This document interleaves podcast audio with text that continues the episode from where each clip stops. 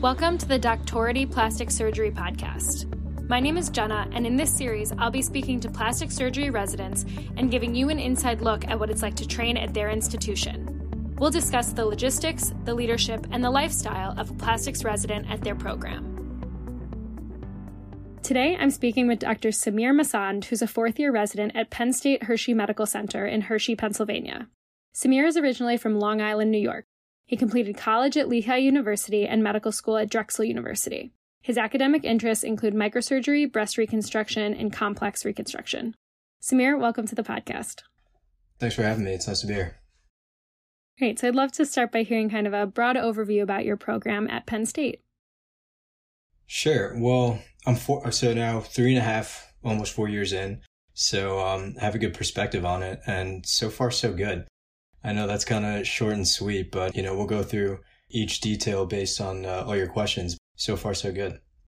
So I'd love to hear about the plastics experience you get over the first three years. Intern year, we do two months. Second year, we do three months. And third year, we do three months.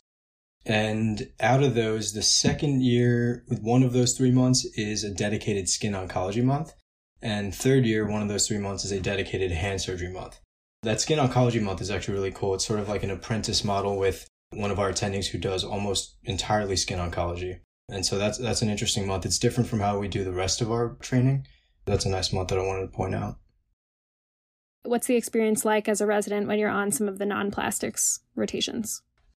It's actually really great. You know, I think that there's a trend for programs and, and people to advertise how much plastic surgery they do the first years. And I remember myself as a medical student, I, I, sought out programs that had more plastic surgery because, you know, everyone wants to come in and do 12 months of plastic surgery their intern year, which, you know, I totally understand. And that's how I was. Looking back, I think that it's a very valuable experience to do a lot of the non-plastic surgery rotations.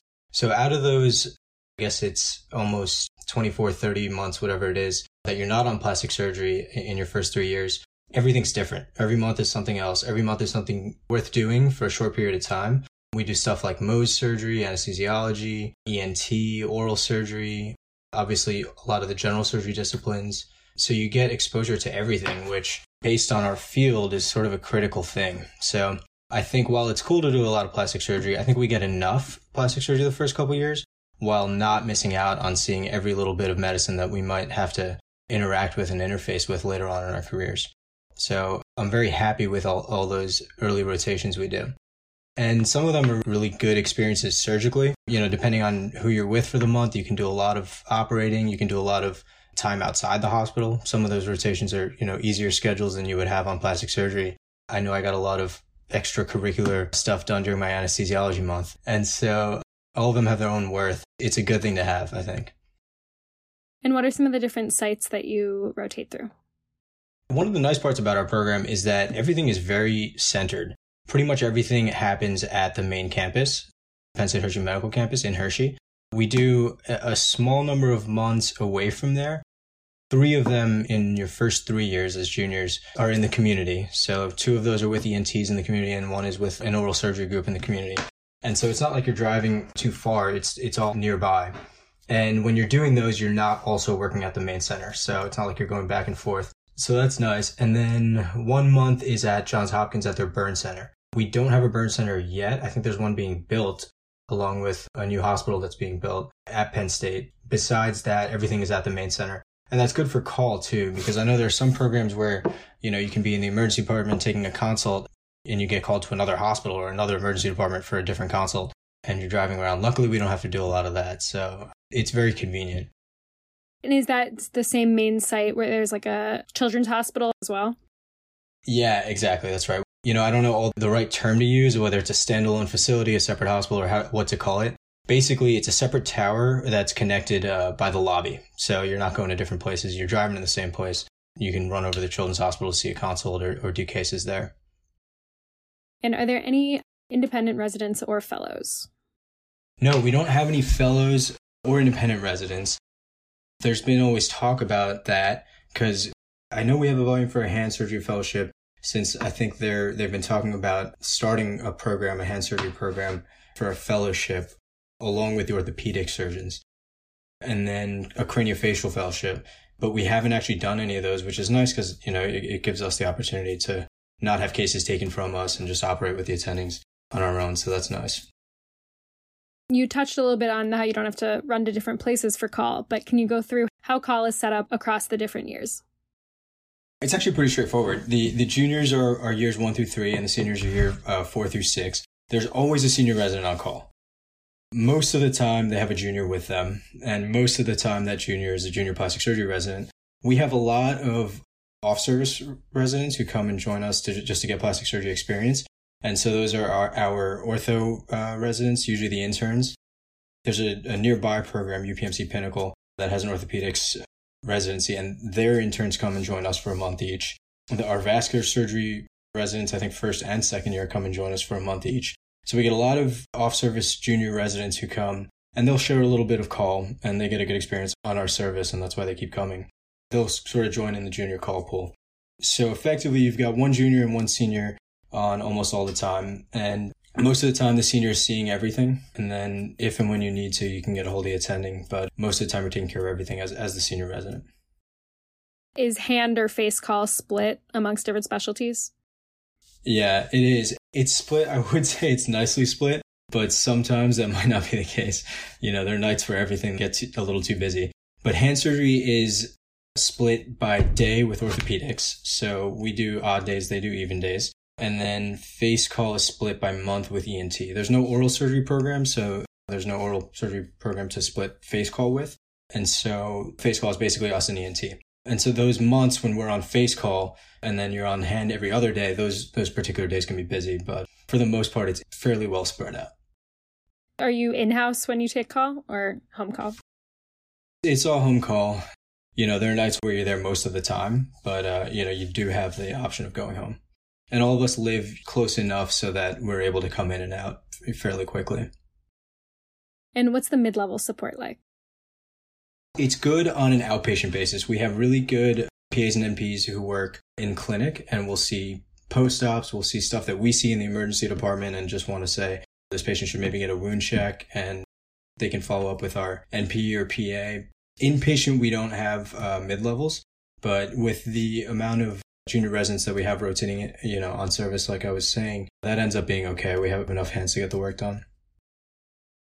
And are there any opportunities for electives, either ones you can choose within your institution or ones you can go away for? Yeah. I don't recall from when I was interviewing at programs how much of this other programs do. But I think a particular strength of ours is that we have a month that you can take fifth year and sixth year. You get a month each year and you can basically do with it what you want.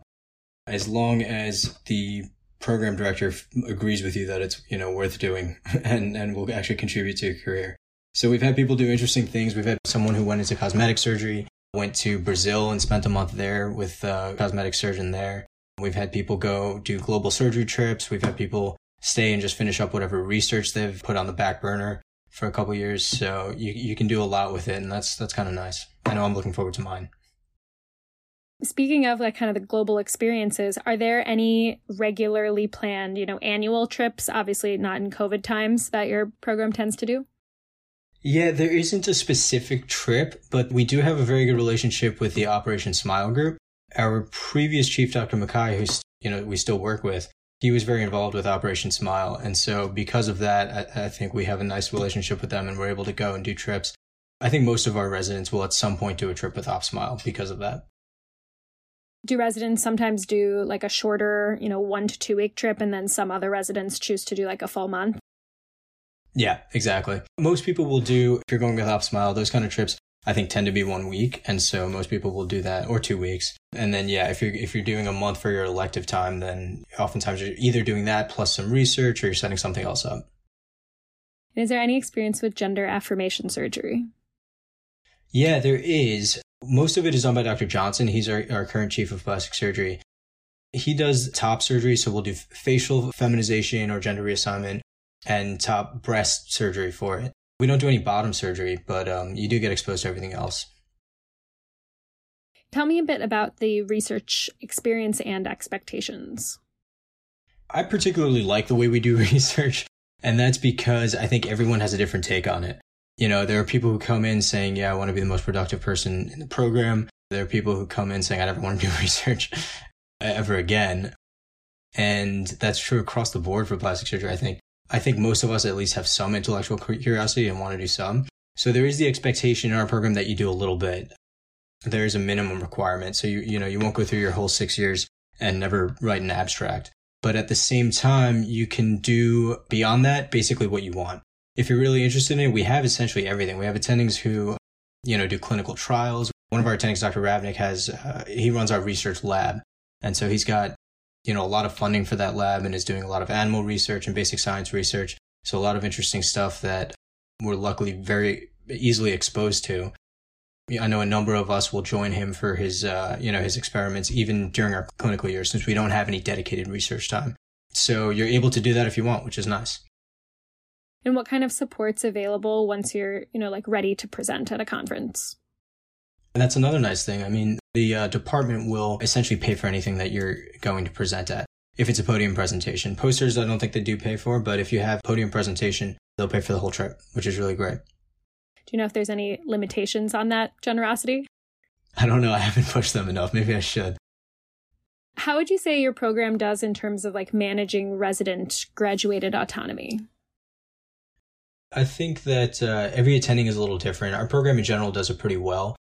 I would say that there's never a time where I'm in the operating room and, and think that I'm out there on my own with no help.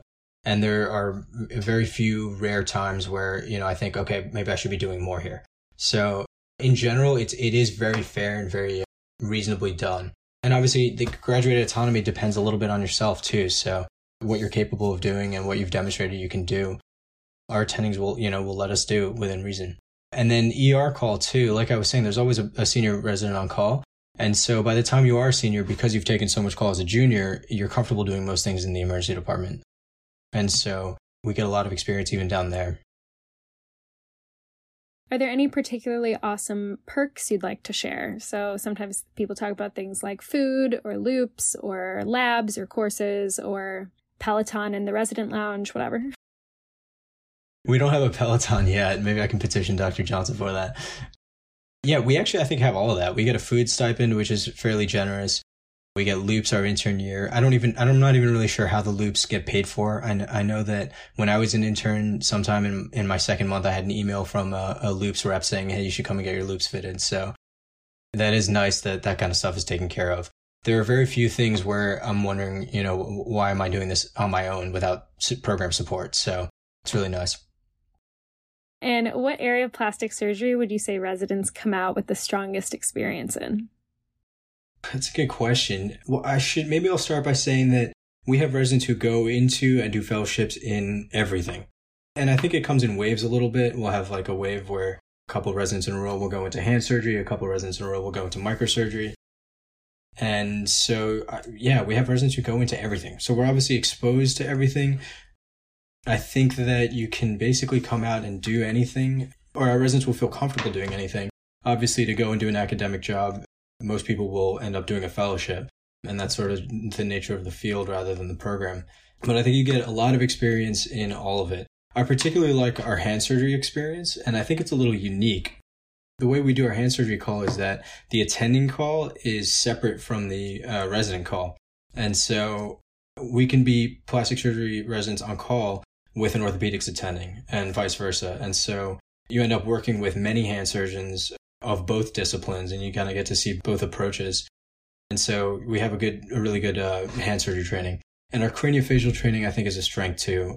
You know, we have Dr. Mackay, who's well known in his field, and Dr. Sampson, who's our program director, and they're both uh, really talented and awesome craniofacial surgeons, along with Dr. Henry, who does some very cool craniofacial surgeons, specifically stuff like distraction osteogenesis. So it's a nice craniofacial experience too. And to add to that, actually, we have Lehigh Valley residents come and get craniofacial experience with us, as do the uh, Temple Independent Fellows. So our craniofacial surgery experience is strong enough that even those programs are coming to experience it. So, how would you improve your program? So, you know, it's hard to put my finger on really any one thing that I would want to change. I think we have an awesome operative experience. I could not be happier with our attendings and, and my co residents. So all that is great. I think that like any program may have, it's always nice to get more aesthetic surgery experience. Training programs in general, I think, don't get a lot of hands on with aesthetic surgery. And so ours is no different. Can you tell me a bit about when and where you get your aesthetic experience? We get it in a couple fashions. One is that in your fifth and sixth year, you know, we'll do three months each year with private practice surgeons in the area.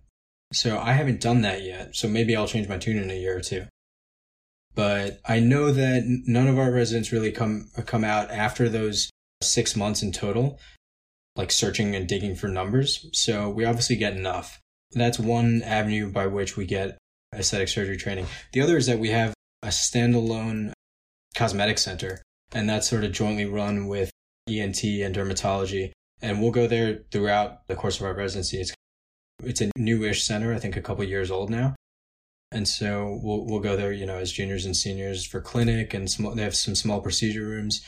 You do get to see and do enough.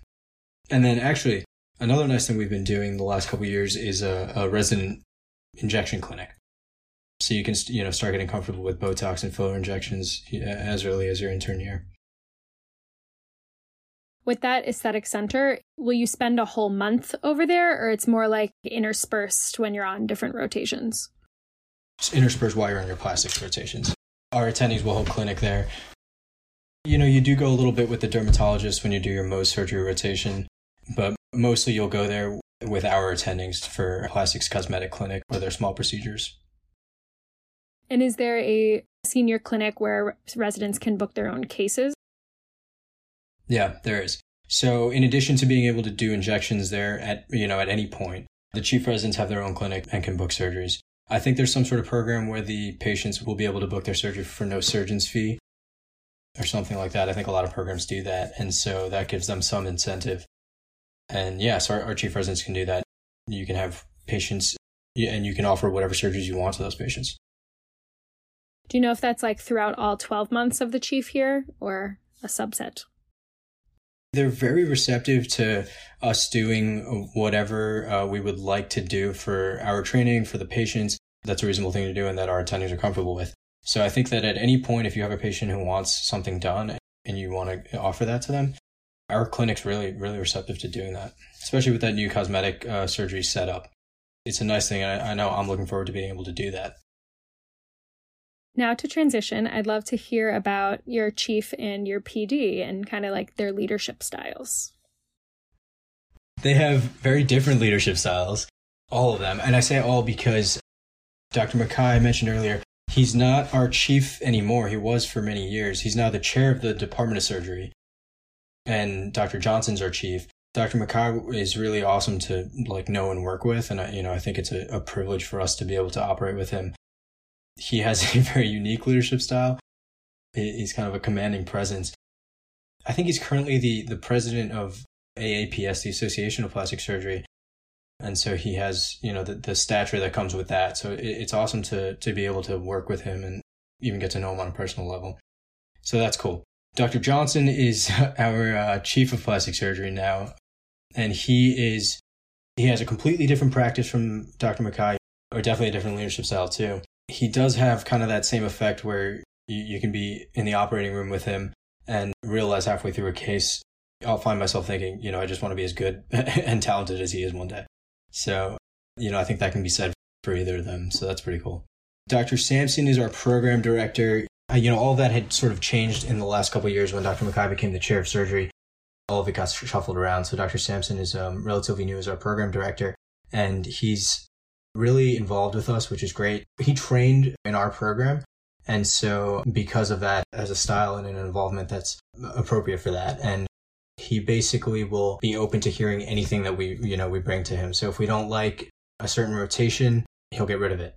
He also serves in, in a lot of leadership roles ac- across the hospital. And so if, if there's a certain thing going on with a certain form of consult or a, a certain service, He's pretty adept at getting that on other people's radar too.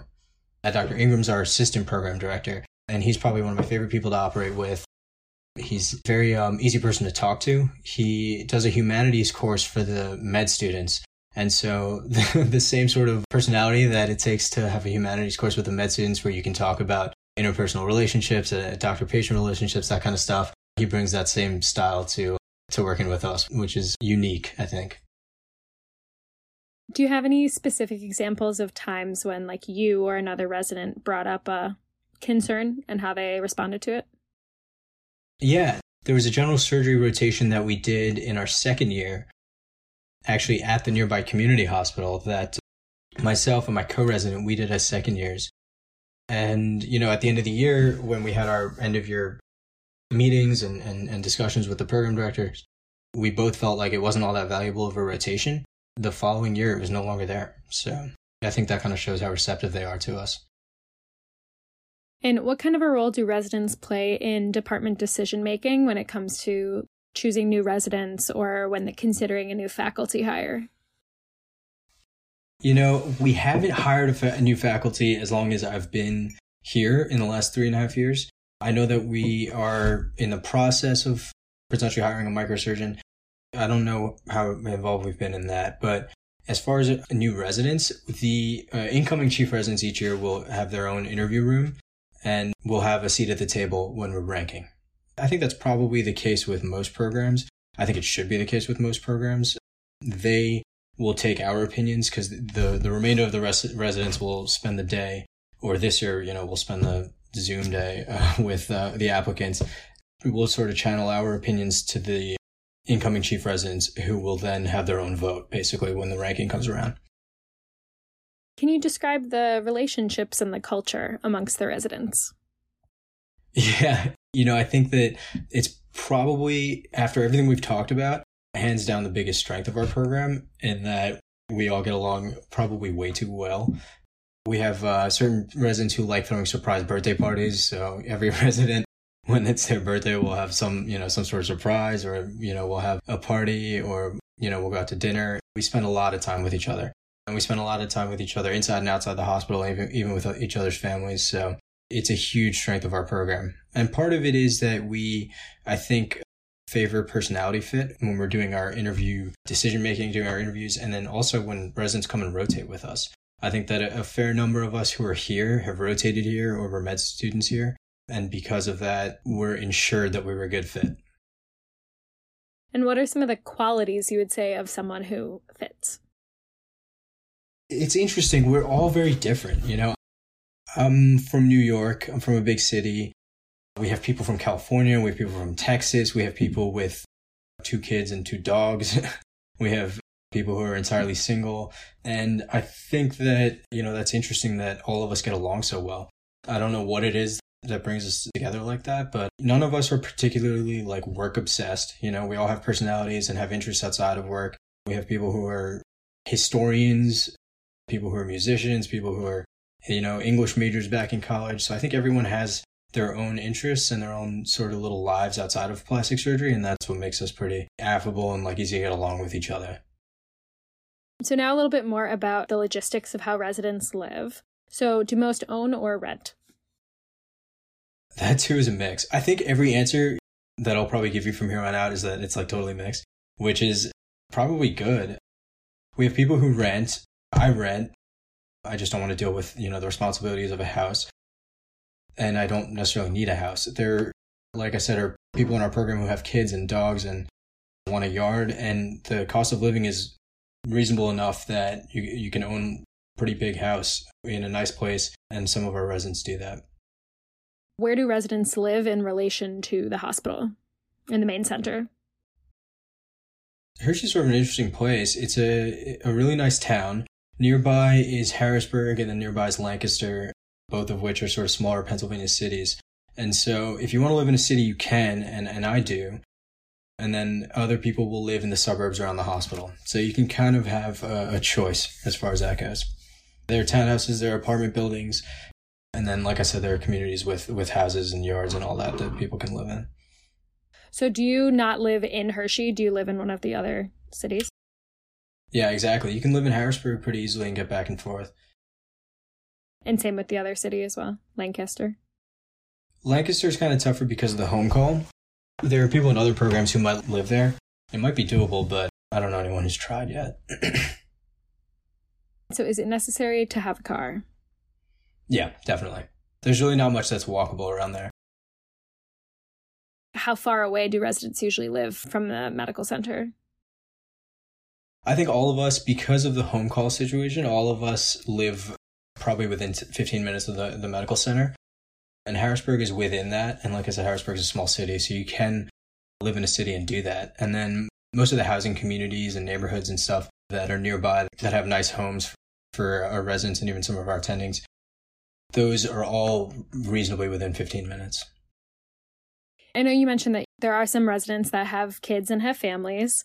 How do you feel like your program has supported residents who want to have a family during residency? Really well. I don't think there's ever been an issue. One of our current fifth years just had his first kid. He's taking care of her. I, don't. I don't think he's having any issues with not being able to spend enough time with her. I'm sure that you know if he could, he'd be home all the time with her. But you know, as far as reasonably goes with our job, I, I think that our program does a lot to to make sure that we are having very stable and and good personal lives. You mentioned the cost of living, but what else do you like about living in the Hershey Harrisburg kind of area? So I think I mentioned, you know, I'm I'm from New York and I'd probably be the last person you would expect to really love Hershey because it's a smaller place, but it has an incredible amount of benefits to it. Part of that is just the, you know, is being a very easy and comfortable place to live. You know, you can live in a house if you want to. You can live in Harrisburg if you want to. You can live in Lancaster, you know, if you want to stretch it. And the things to do there are pretty much endless. You know, I, I found out recently the Appalachian Trail runs light, right alongside where, you know, where I live. So if you're into outdoorsy stuff, that's abundant. There's stuff for kids to do. If, you know, if you do have kids, there's Hershey Park, obviously. There's everything that goes along with kind of living in a suburb and uh, idyllic kind of place like that. And then what I tend to do if and when I have free weekends, which is every weekend that I'm not on call, which is fairly frequent, is to basically go. Uh, New York's not far, Philadelphia isn't far, DC is not far, so you can go and, and spend a weekend in those in those cities very easily. And so I know I like to do that. So you pretty much have every option in the world, which you know is not the first thought you would have when you think of Hershey, but I've figured that out pretty quickly. So I think that's pretty much everything I wanted to talk about today. Any final thoughts, either on your program or on the general process of choosing a residency? So, you know, choosing a program is obviously really hard. I have a cousin right now who um, is a fourth year med student applying to OB, and she just called me a day or two ago asking the same question. And I have kind of the same answer. It's, it's just hard to do. One of the biggest things is obviously fit. That's the biggest strength of our program. The other is that, you know, you have to you have to see where people go and what people say on the way out. And I think that we have residents who go on to do essentially anything they want to do. And so many have stayed on as faculty. So many have stayed in the area. So I think all of that is very indicative of how much they like the program and how well the program sets us up for our future careers. So I think you really got to look at that when you're choosing. And any like single best piece of advice, either for a student when they're on and away or like during an interview? When you're doing your interviews, the number one thing to remember is that you're in an interview. It's a job interview at the end of the day. And I remember doing, you know, my number, whatever, like 10, 12, 15 interview. And at that point being on autopilot and thinking that, okay, yeah, I have these answers down. And I think you have to remember even all the way until then, and even until the last day of your away rotation when you're a fourth year doing your sub Is, that you're still on an interview. So it, it's exhausting at the end of the day, but you have to be on your A game until the last minute. So keep that in mind. And how can interested applicants find out more about your program? A couple ways. You can contact me anytime. You can contact any of our residents anytime. Our emails are all on the program website if you have an easy way to put my email up, you know, feel free to do that. Our Instagram handle is Penn State underscore plastic surgery. You can get a hold of us there. If you message us, one of us will respond, probably me. You can get a hold of our attendings easily too. Their their emails are on there. But I think the best thing to do would would be to just email me and, and I'll point you in whatever direction, you know, your question mandates. Well, thank you so much for speaking with me today, Samir. Of course. Thanks for having me. Thank you for listening to the Doximity Plastic Surgery Podcast. Never miss an episode by subscribing to our show via your favorite podcast service and following us on Instagram and Twitter. For more podcast episodes and residency information, check out our website, doctority.co. That's doctority.co. We love feedback from listeners, so please contact us through the website or through social media with your questions or suggestions. See you next time.